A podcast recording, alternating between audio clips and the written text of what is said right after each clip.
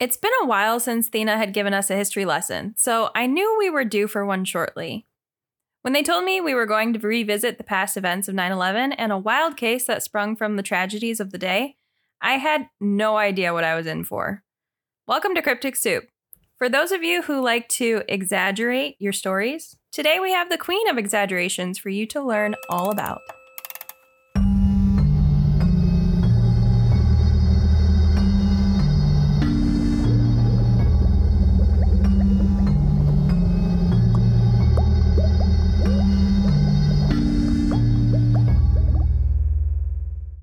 It's 8:52 here in New York. I'm Bryant Gumbel. We understand that there has been a plane crash on the uh, southern tip of Manhattan. You're looking at the uh, World Trade Center. We understand that a plane has crashed into the World Trade Center. We don't know anything more than that. We don't know if it was a commercial aircraft.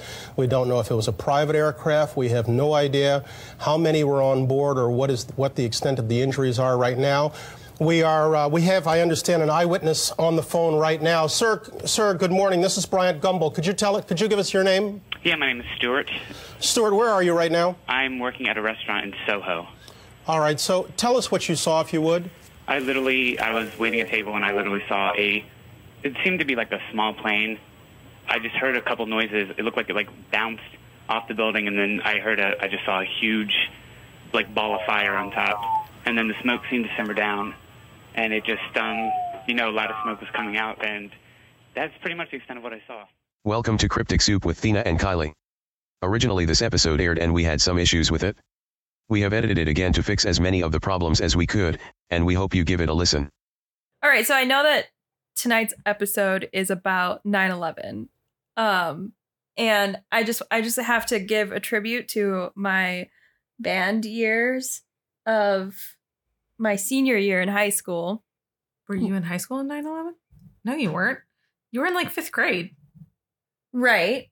Okay. And we did a tribute to 9/11 as our show for I that year. Yes. And so we were at the beginning we had these like worker suits on and we had to like change into these like angel things. It was super weird. Um but to get ready for that and to just be in the mindset of all of the things that happened that day, we watched like three different videos of live footage from people's phones as a band. And I will never forget those. That was hard to watch. So you started this, and all I could think of was the uh, YMCA music video where like the dudes are in like construction worker and like all the different outfits. And I you feel said, like I didn't know that YMCA angels." had a music video. I hope that's what I'm thinking of. I don't know. Uh, but anyways, it got it got different. yeah, it got way different. Did you ever? Were you one of those people that ever fell down that hole of Fifty Shades of Grey Yes. and the MCR and the Twin Towers and all that? Yes. Yeah, there's that too. All the conspiracies. Yeah. hmm Um. So, a- lot of people know what 9/11 is, but we're we're doing a different take on it, kind of, because it's September now. So we figured we should start talking about it, and the way our episodes line up, it's pretty it's pretty uh beneficial to talk about it right now, I guess. Do you remember where you were 9/11? Oh yeah, I do. Um, yeah, I was in fourth grade, and it happened. They turned the uh, they turned the TVs on. We all watched it a million times, and then our parents came to get us.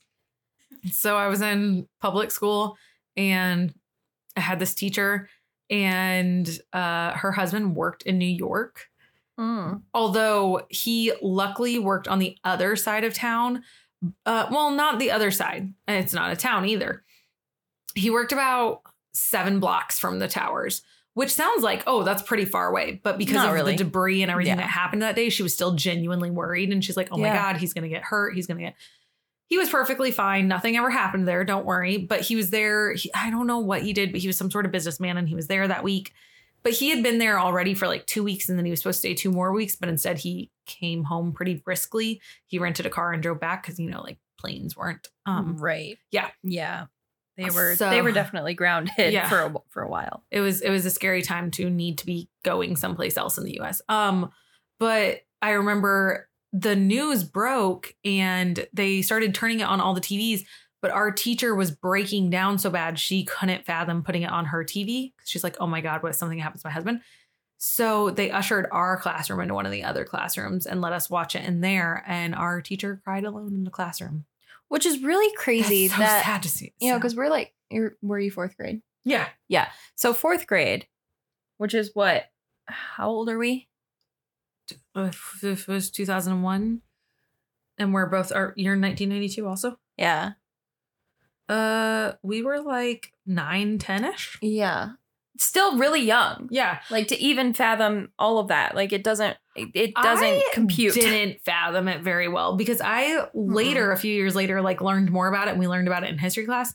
And even though I knew it was a big deal and stuff, like learning about it later, I was like, "Whoa, this was so much of a bigger deal than I understood it to be." Like I got Mhm. it; it was a big deal, but even just like how it occurred and watching like videos of it later in life and stuff like that, Yeah, I learned a lot more about it later in history class. Or and then or like how band. long the the war went on afterwards and stuff. Like I remember every few years, I was like, "Oh, the war's over now, right?" And people are like, no.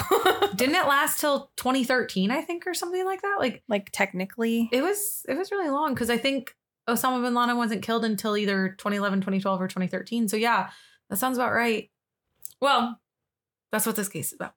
September 10th, 2001, the night before, there were news reports about Michael Jordan's amazing return to the NBA.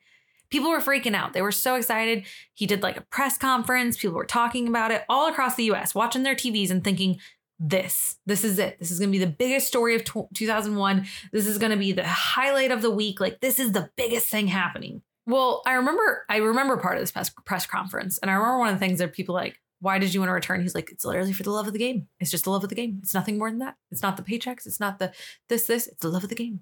I remember that part. People were watching this, and the saddest part is they were so wrong about this being the biggest story because no one would have known or even could predict what was going to happen the very next day. It was going to be a sunny, pleasant, normal day in New York City, but it was going to become the host of one of the most horrific terrorist attacks the US will ever see. So, yep, it's time for history before the mystery. We need to talk about the attacks and what like transpired that day a little bit before we talk about Tania and the case. So, let's talk about 2001 and what happened. Everyone that was of a of a little bit older age, probably anyone above around actually 10 and older, they remember what they were doing on September 11th because that day went down in US history and it changed a lot of lives. It was a ripple effect of more than just the lives that were taken that were caused or that were affected. There were so many people that had to deal with the aftermath. The whole city had to deal with the aftermath, and just the way life had changed, not only in the US, but just everywhere because of it. The day and the day that we're talking about was dubbed the 9-11 attacks because it hap- happened September 11th. And it was a series of airline hijackings that were committed by 19 militants that were associated with the extremist group called Al Qaeda. The group targeted the United States as one of the homes for the deadly terrorist attack that they would uh, ens- ensue on American soil. And it's very interesting that you said Al Qaeda. Instead of Al Qaeda. Yeah. Okay, I Is this a tomato tomato situation? yeah, I think it genuinely is because I've always heard Al Qaeda, and then just today for the first time I heard Al Qaeda, and I was like, oh my god, have I been saying it wrong all these years? But then in the movie, the actual documentary I watched, I literally heard both from two different like people that study history, Hmm. and I was like, oh, So maybe it's like a I think it's your dialect. yeah. Well, I said I say Al Qaeda. I had to think about it. I'm Al Qaeda, but again, that's how I was taught to say it. yeah. Um, Interesting. There are a lot of names in this where I'm trying my best, and I did look them all up, but there are some kind of hard pronunciational names. So please, guys, if I mess up, don't be upset. I'm trying my best. The attacks against New York and Washington and um, were a lot. They caused extensive death and destruction and triggered an enormous US effort that had to combat terrorism, including a full-on war. It was some it was the sum of 2750 people that were killed in New York, 184 at the Pentagon, and 40 in Pennsylvania. There was one of the hijacked planes where the passengers crashed because they attempted to retake the plane and we'll talk about that too. All 19 terrorists that were attempting to take over the plane also died. The name Osama bin Laden had become a name and a thing of like terror, fear, and hate for most people who were living in the aftershock of the events. Bin Laden was known as the leader of Al Qaeda or Al Qaeda, and he was one of the masterminds behind the attack. Some people think that he was the full on ringleader, but um, he's the ringleader of Al Qaeda, not of the attacks, which people don't always realize. He didn't plan the attacks technically, he just gave permission for them to happen and helped He's fund like them and he's like the CEO. He's like the manager that says, "Yeah, go ahead." Yeah. he approved it. And I didn't know that until I was older. I thought he was the head honcho of all of it. I thought bin Laden was like the, The whole guy. deal. Yeah, There were other members that contributed to the attack and the events that unfolded that day. The key operations planner of the September 11th attack was a man named Khalid Sheikh Mohammed, but he's often referred to as KSM by the 9 11 Commission report and in most media that you find. So I'm going to call him KSM so I'm also not accidentally mispronouncing it.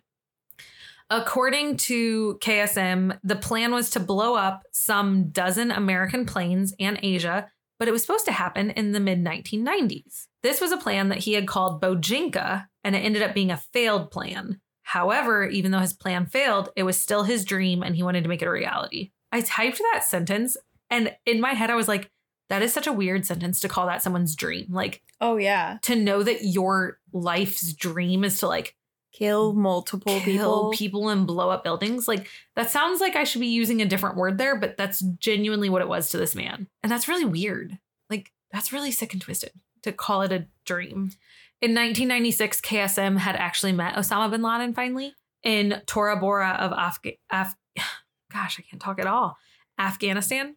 The 9 11 Commission, which was formerly the National Commission on Terrorist Attacks upon the United States, that got reformed to be called the 9 11 Commission. because that title sucks. It's a little long, a little wordy. Um, they explained that it was then that KSM had presented a proposal for an operation that would involve training pilots who would crash planes into buildings in the United States. So KSM created the plan. Al Qaeda provided the personnel, money, and logistics support to execute the operation, and bin Laden had led the attacks on New York and Washington, D.C. So on September 11th, the plan was for the group of attackers to board four domestic aircrafts at three different East Coast airports, then disable the crews with box cutters that they secretly had on them, all before taking control of the aircrafts and crashing into the US buildings. Here is the summary and timeline of what happened on September 11th. So I know we technically haven't gotten to the the case yet, but there's a reason we we got to go over a lot of this. So we're gonna go over what happened that morning from 5 a.m. to essentially kind of 8 p.m. that night, but we're gonna have a huge gap. We're gonna stop at 10 a.m. So we're gonna talk from 5 a.m. to 10 a.m. because that's when everything happens, which is also scary. It's less than like a five hour time block. At 5:45 a.m., Muhammad Atta and Abdul Aziz Alaman Al Omari were two of the intended hijackers. They passed through security at the Portland International Jetport in Maine. They board a commuter flight to Boston Logan International Airport. Then they board American Airlines Flight 11. At 7:59 a.m., Flight 11 takes off from Boston, headed to Los Angeles, California. There are 76 passengers, 11 crew members, and five hijackers on board. At 8:15 a.m., also I'm going to talk about all four flights, so it's going to sound kind of confusing at first, but it's the only way this whole timeline makes sense, and I'm sorry. At 8:15 a.m., United Airlines flight 175 takes off from Boston, also headed for Los Angeles. On this one, there are 51 passengers, 9 crew members, and 5 hijackers on board. At 8:19 a.m., a flight attendant on flight 11 named Betty Ann Ong alerts the ground personnel that a hijacking is underway and the cockpit is currently unreachable. At 8:20 a.m., American Airlines flight 77 takes off from Dulles outside of Washington D.C., headed for Los Angeles. that is so quick. How fast everything's happening. flight are- 11 left at 7:59 and all of a sudden it's unreachable by 8:19. Mhm. That's insane. That's like Th- That's barely off the immediately. That's once you're at like whatever it is, Altitude. 10,000. Yeah. Yeah. There were on flight 77, there were 53 passengers, six crew members, and five hijackers on board. I guess, I'm sorry, I'm going back to what you just said. However, they didn't want to get too far because planes do travel kind of fast. And if they're already in Boston and they're wanting to attack in New York, you do have to start you have fast. to yeah, you have to you have to grab But they didn't probably want to do it at the end of an airplane flight. So they had to. who knows. At 8:24 a.m., Muhammad Atta, a hijacker on flight 11, unintentionally alerts air controls in Boston of his attack. He meant to press the button that allowed him to talk to the passengers on the flight, but he ended up clicking the wrong button and telling the like flight personnel on the ground what was happening. Honestly, good thing he did that though. I mean, it didn't help a lot, but it helped a little, Some. a little. Yeah. At 8:37 a.m., after hearing the broadcast on flight 11, the Boston Air Traffic Control alerts the US Air Force Northeast Defense Sector, who then mobilizes the Air National Guard to start following the plane. At 8:42 a.m., flight 93 takes off from Newark, New Jersey after a delay due to routine traffic. It was headed for San Francisco, California. This flight has 33 passengers, 7 crew members, and 4 hijackers are on board. At 8:46 a.m., flight 11, the first flight of the morning, crashes into the World Trade Center's North Tower. And for those of you that don't know what the World Trade Centers were, they were two twin towers, hence the name of the Twin Towers, that were located directly next to each other. And there is a north and a south tower, and they have 110 floors.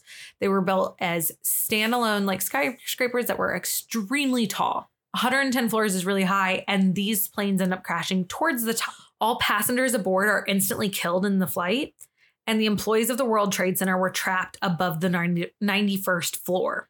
Most onlookers at this point actually thought that it was an accidental plane crash that was reported. And so they weren't super, like, they were worried because they were like, oh, fuck. They weren't like scared. yeah, they were like, a plane crash. That's fucking insane. That's the end of it, right? Like, that's Right. the end of what happened.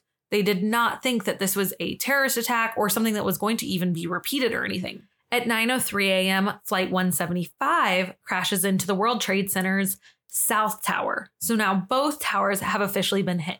All passengers aboard are killed instantly, and so are an unknown number of people within the tower. Both towers were badly damaged by the impacts and began erupting into flames at this point.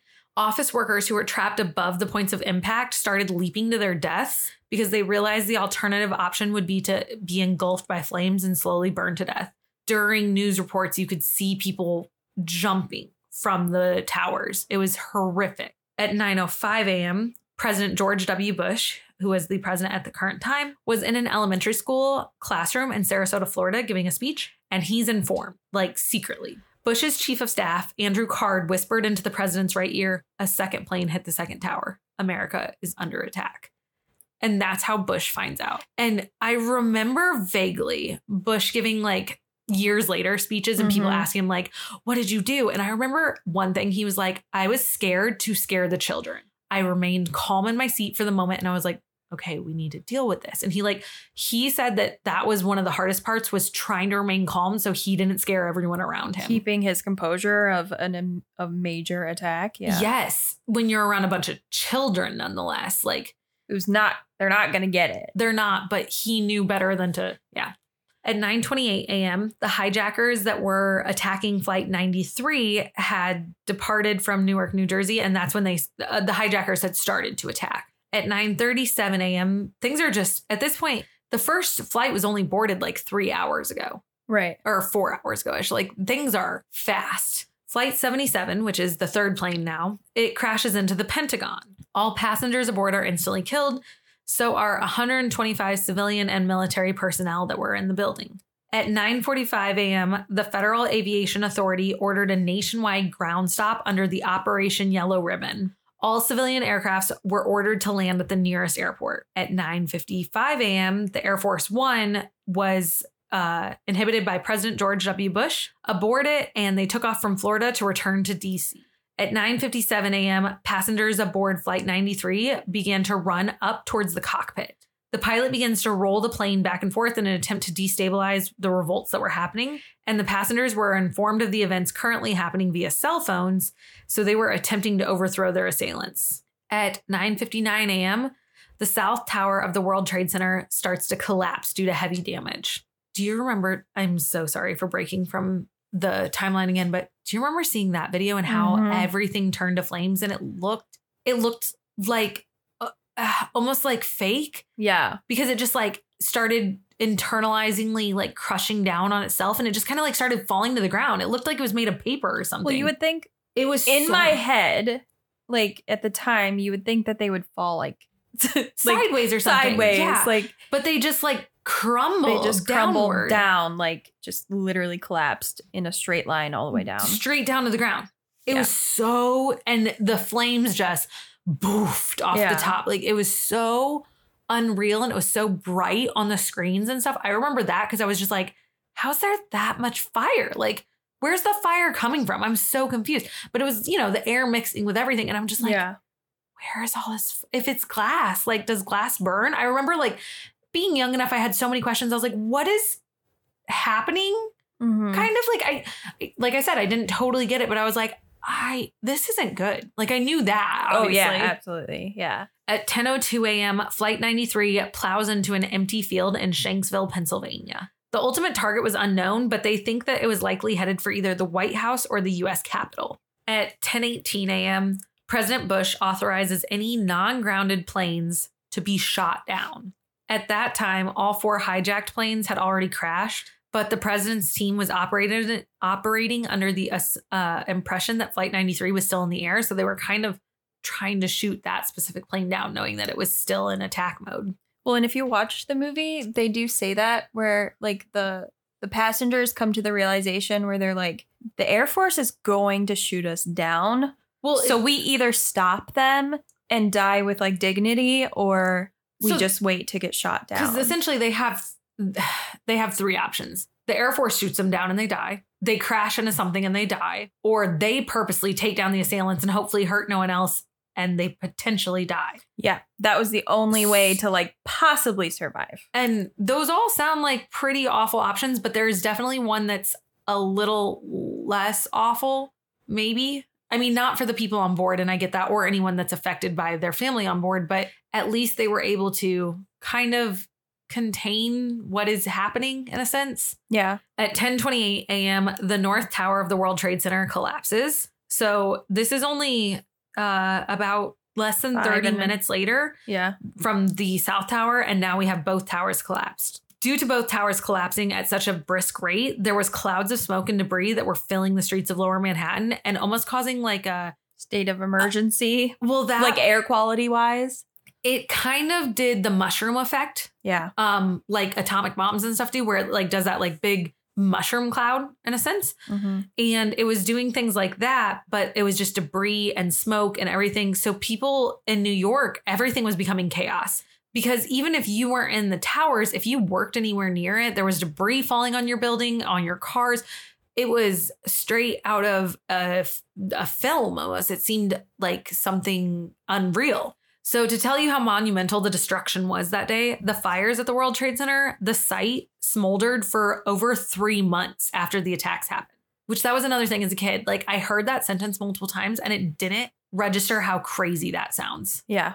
Three months. Right. Three months. That's a long time. Three months. Well, I mean, there's It's there's big. well, and there's like electric in in buildings, and then you have all of the other stuff that created everything, and then you just have other other things like things in the basement of those. and, Yeah. like you just I don't I don't know a lot about buildings like that, but I'm sure there's some sort of like Well, and plus I diesel or nuclear type of situation. maybe I'm wrong, but also if you're sitting there trying to put water on stuff, that's also creating movement. Mhm. So that's causing items to shift, which could be opening new pathways to like smoke and fire and debris. But also, if there was a person or something that could cause something to fall, hurt, injure, kill, maim Mhm. potential survivors at the same time. right. At 8:30 p.m. that same day, September 11th, President Bush addressed the nation from the Oval Office in a speech where he laid out a key doctrine of his administration's foreign future foreign policy. He said, "We will make no distinction between the terrorists who committed these act acts and those who harbor them." There was uh that that like spoke to the nation, but there's another thing he says and I wish I would have put it in here. I'm now thinking about it. But on I'll talk about it in just a second. On September 14th, George Bush visited Ground Zero, which is essentially the site where this happened, and he issued a $25 million bounty for bin Laden captured dead or alive. I remember something from that day specifically. there was like an either I saw it on the news or I heard it in an article or something, and it always stuck with me. I'm slightly paraphrasing. Just keep that in mind. I remember George Bush was there and he had like a hard hat on or something, if I remember correctly. And he was Mhm. helping people out. And the guy said he like couldn't hear him or he couldn't like, he didn't know what he was saying or something. And George Bush gave this like three sentence speech. And I don't remember it fully, but I remember like everyone's like, that's the speech of the nation. And it was something he's like, I hear you. You may not hear me, but I hear you and I hear America and I Mhm. hear we need to stick together. And I hear the sound of freedom and uh, people like you know he gave one of those speeches and it was like a moment that like shook the nation. People were like well, super inspiring. yeah. And it was just like we need to come together. That's what really brought the whole thing to like this big moment was george bush's m- moment there. From that point once bush visited ground zero and people started really seeing things and hearing more about bin laden because he was all over the news every day for months years all the time the country worked relentlessly to try and put itself back together and to honor the lives of anyone and everyone who was not only there, but who could have been lost on that horrific day. There were help groups, there were different events that were happening. The World Trade Center's Survivors Network was a support group. And on one day, a few years later, they were listening to a woman, Tania, describe the horrors of what happened and what she lived through. Tania had described how her arm was deeply burned as she escaped the flames and had to crawl to safety. Tania was inside the South Tower when United Airlines Flight 175 hit. She said she was crawling along the 78th floor out of the 110 floor building as it's on fire and everything's happening. Only 19 people at or above the 78th floor would survive this attack, keep in mind. Tania said, I looked around and it was like a horror movie. People were mounted on top of each other, the smell of burned skin and people's insides. I was gagging. I kept thinking about my fiance and about our wedding. I wanted to wear that white dress and swear my love for him. Tania was talking about her fiance, Dave, who she said was killed in the North Tower and told the world of another sad tale that happened to her that day about a dying man in the rubble who gave Tania his wedding ring to give to his widow. Dave's family was in mourning, and he was one of the lives that was claimed that day. Hearing this story at the group, everyone realized Tania's story was moving and so relatable to tons of other survivors. Tania talked about her rescuer, who was someone that was featured heavily in the media due to his bravery. His name was Welles Crowther. He was known as the man in the red bandana. He was only 24 years old at the time of the attacks. He was a volunteer firefighter. He had made three trips to the sky lobby, saving as many people as he could until the burning building collapsed and he ended up not making it. He was only 24. That's so sad. And his, so at first, a lot of people, this is a side note from the episode, a lot of people didn't know who he was. People were just like, that man, he had the red bandana. He was so helpful. And like people told his story about who he was. And one day they were talking about it on the news and his mom heard it and she's like, oh my God, I know who that is. And she started like asking people if, oh, like, is this the guy that helped you and stuff? And she found out it was her son and she started like speaking out about it and stuff. And it was this beautiful, like, everyone was like, oh my God, he was a wonderful human. And he gets recognized as one of um, the people that was really helpful that day. And he saved a lot of lives and helped a lot of people. Well, Tania said that she had also met him that day and that he was one of the he was the person that saved her and got her out of this building. Tania said she woke up 6 days after 9/11 in a burns unit. She was told her fiance had died in the attacks. She was in the survivors group. She was actually the president of it. And the survivor group had about 500 members. People would often tell their stories and seek comfort in other members of the group, knowing they weren't alone in what they felt and what they went through. So Tania had uh, woken up, like I said, she was in this group. So in 2004, Tania joined the World Trade Center's Survivors Network support group after a man named Jerry Bozik. Jerry was one of the founders, and he learned through word of mouth that a woman named Tania Head had developed an online support group for 9 11 survivors.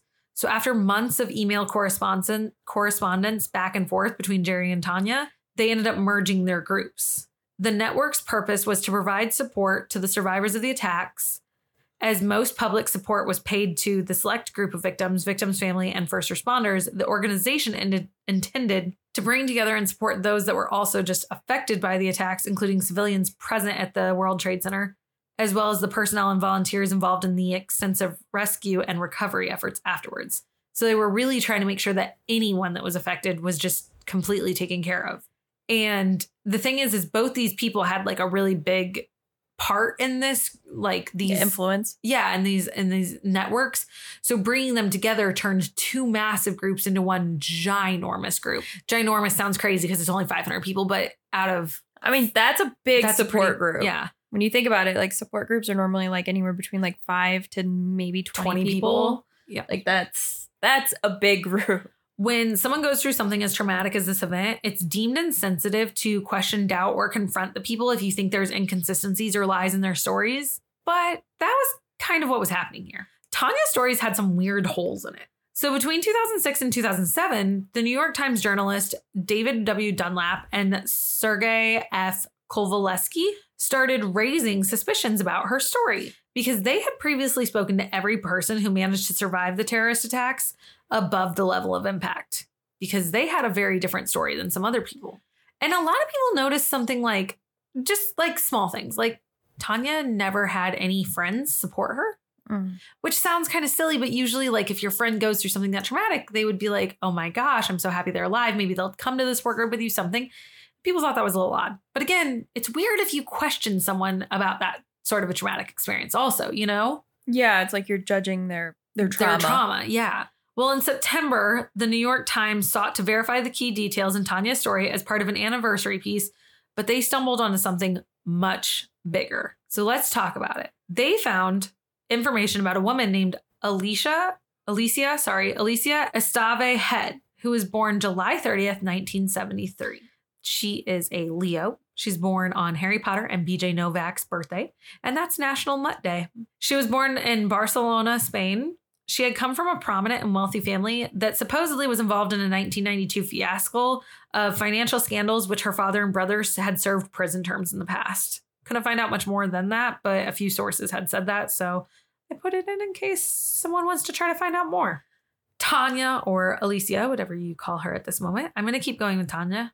Tania had attended the University of Barcelona and worked for a hotel when she was younger.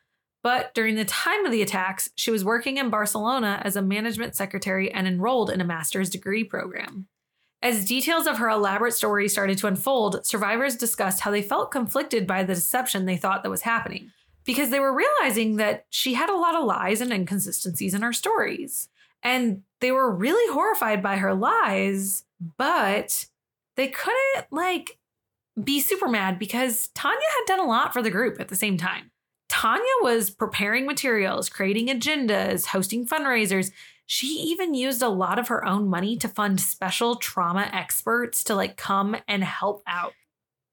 Why did she make up a story about being there if she had all that? She could have easily just okay. Okay. There's some some conflicts. yeah.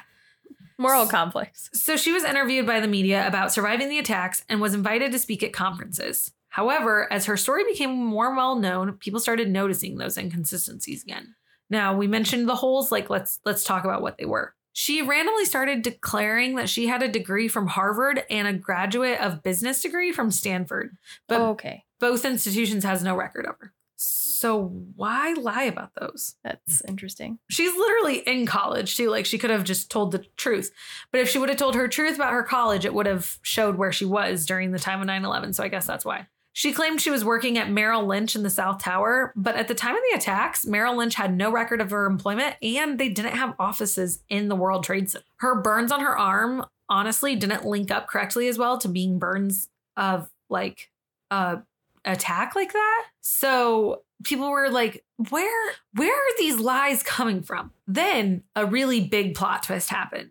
A big part of her story became questionable. Her engagement to her fiance Dave, remember that part? Mm-hmm. Who perished in the opposite tower? Mm-hmm.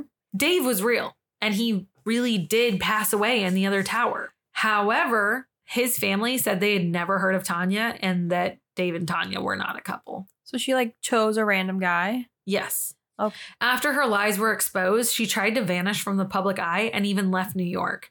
She backed out of three scheduled interviews she had and later refused to even speak to reporters at all. The Times contacted other members of the group of the Survivors Network and raised questions about her story. By the time September 27, 2007 rolled around, the network voted to remove her as the president and the director of the group, knowing that her entire story was lies now at this point and that she wasn't at the towers during 2001.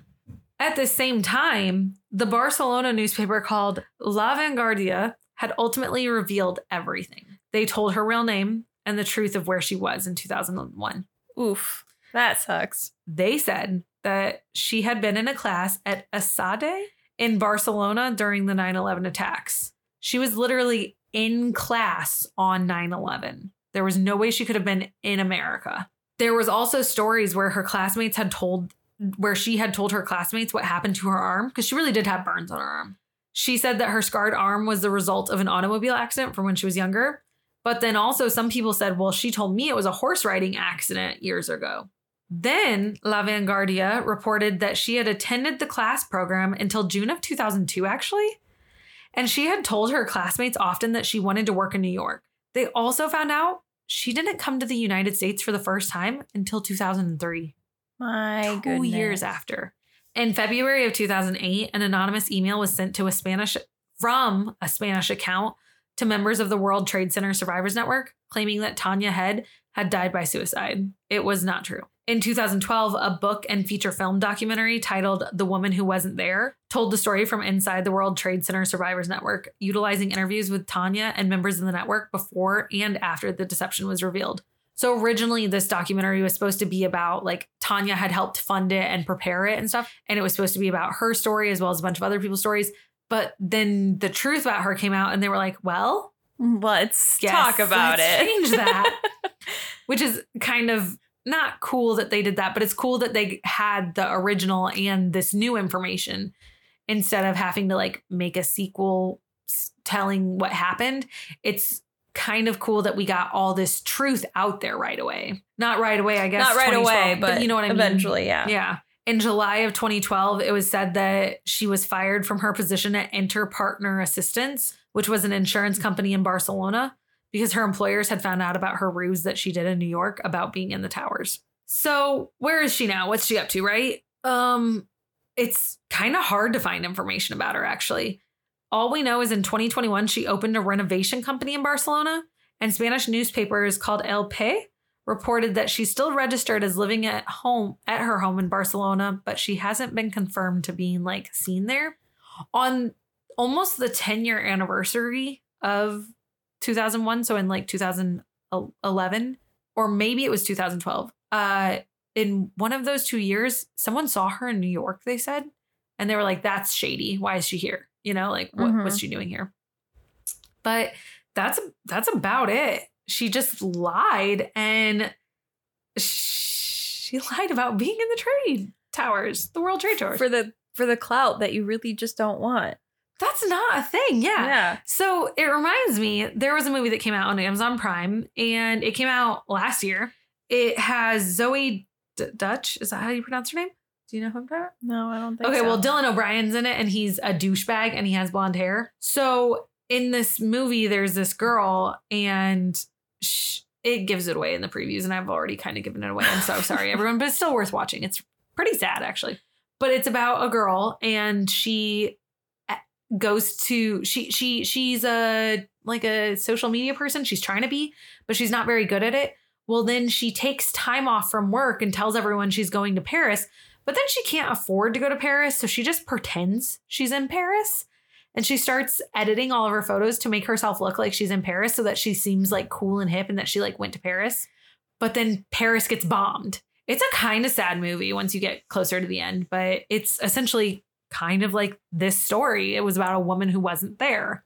But also, uh the woman who wasn't there, the documentary about this exact case in Tania. I watched it. I want to say I watched it on Amazon. So it's on the same thing, I think. I think, yeah. Tonight's episode, uh, the sources were I use a lot of news articles because that was obviously like the best way to get what happened because she spoke out so much. So I used an NPR news article and podcast station for the Tania information as well as the New York Times. For the 9 11 timeline and information, I used the Miller Center and Britannica. But then I also watched the documentary, The Woman That Wasn't There, about Tania. Thank you guys to help make this podcast what it is. You're all part of the CSP family and community. Don't forget to follow us on Instagram, which is at Cryptic Soup Pod, where DMs are always open for suggestions, so slide on in. You can also leave an Apple podcast review and rating. Please don't talk about how I say things wrong though. That'll make me cry. Um, Spotify ratings as well also help. Remember, guys, to always subscribe, follow, tune in, and keep up with us. And remember to join the conversation where we'll see you next Tuesday for the next episode. Stay tuned.